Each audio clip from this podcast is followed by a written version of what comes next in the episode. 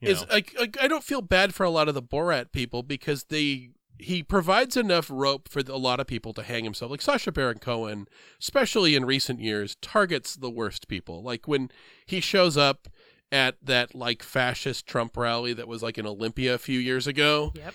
And shows up as like a right wing folk singer and he's going to sing a bunch of sh- songs about killing journalists.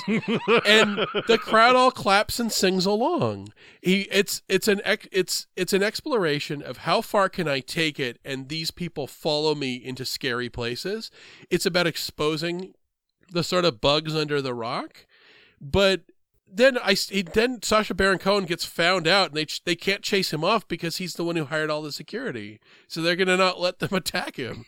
And they And- were so mad. They were, like, you know, he tricked us. And like, did he make you clap and sing along and have a hoedown to this Yeah. racist song? You no. And they're so mad that they just showed their ass in front of everyone. And all he did was this performance art to allow it to happen.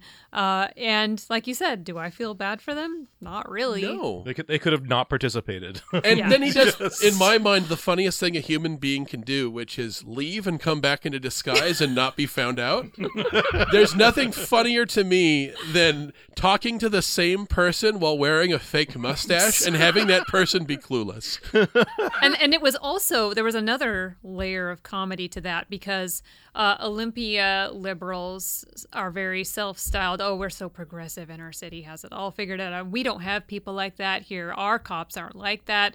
Everything is golden, and uh, you know this is the type of stuff I see from locals. You know, I've lived in in Tumwater, Olympia area. Uh, In this house, love is love and cops are nice. and we believe in science and uh, and also we vote straight capitalist ticket every single year but um but they really don't think you know that doesn't happen here and sure enough then well it's plain as day here's the evidence it is happening here the cops let it happen you know this was like peak covid when you're not supposed to be having these maskless gatherings and they're, they're just running wild doing it whatever they want and Cops that's never an- wore masks. in our capital. There, that's where there it is. Explain it. I, I can't wait. You know, and it's uh they don't want to acknowledge it. It's uh it, you get those blank stares and a bunch of silence from people that just don't want to think. Oh, not in my town.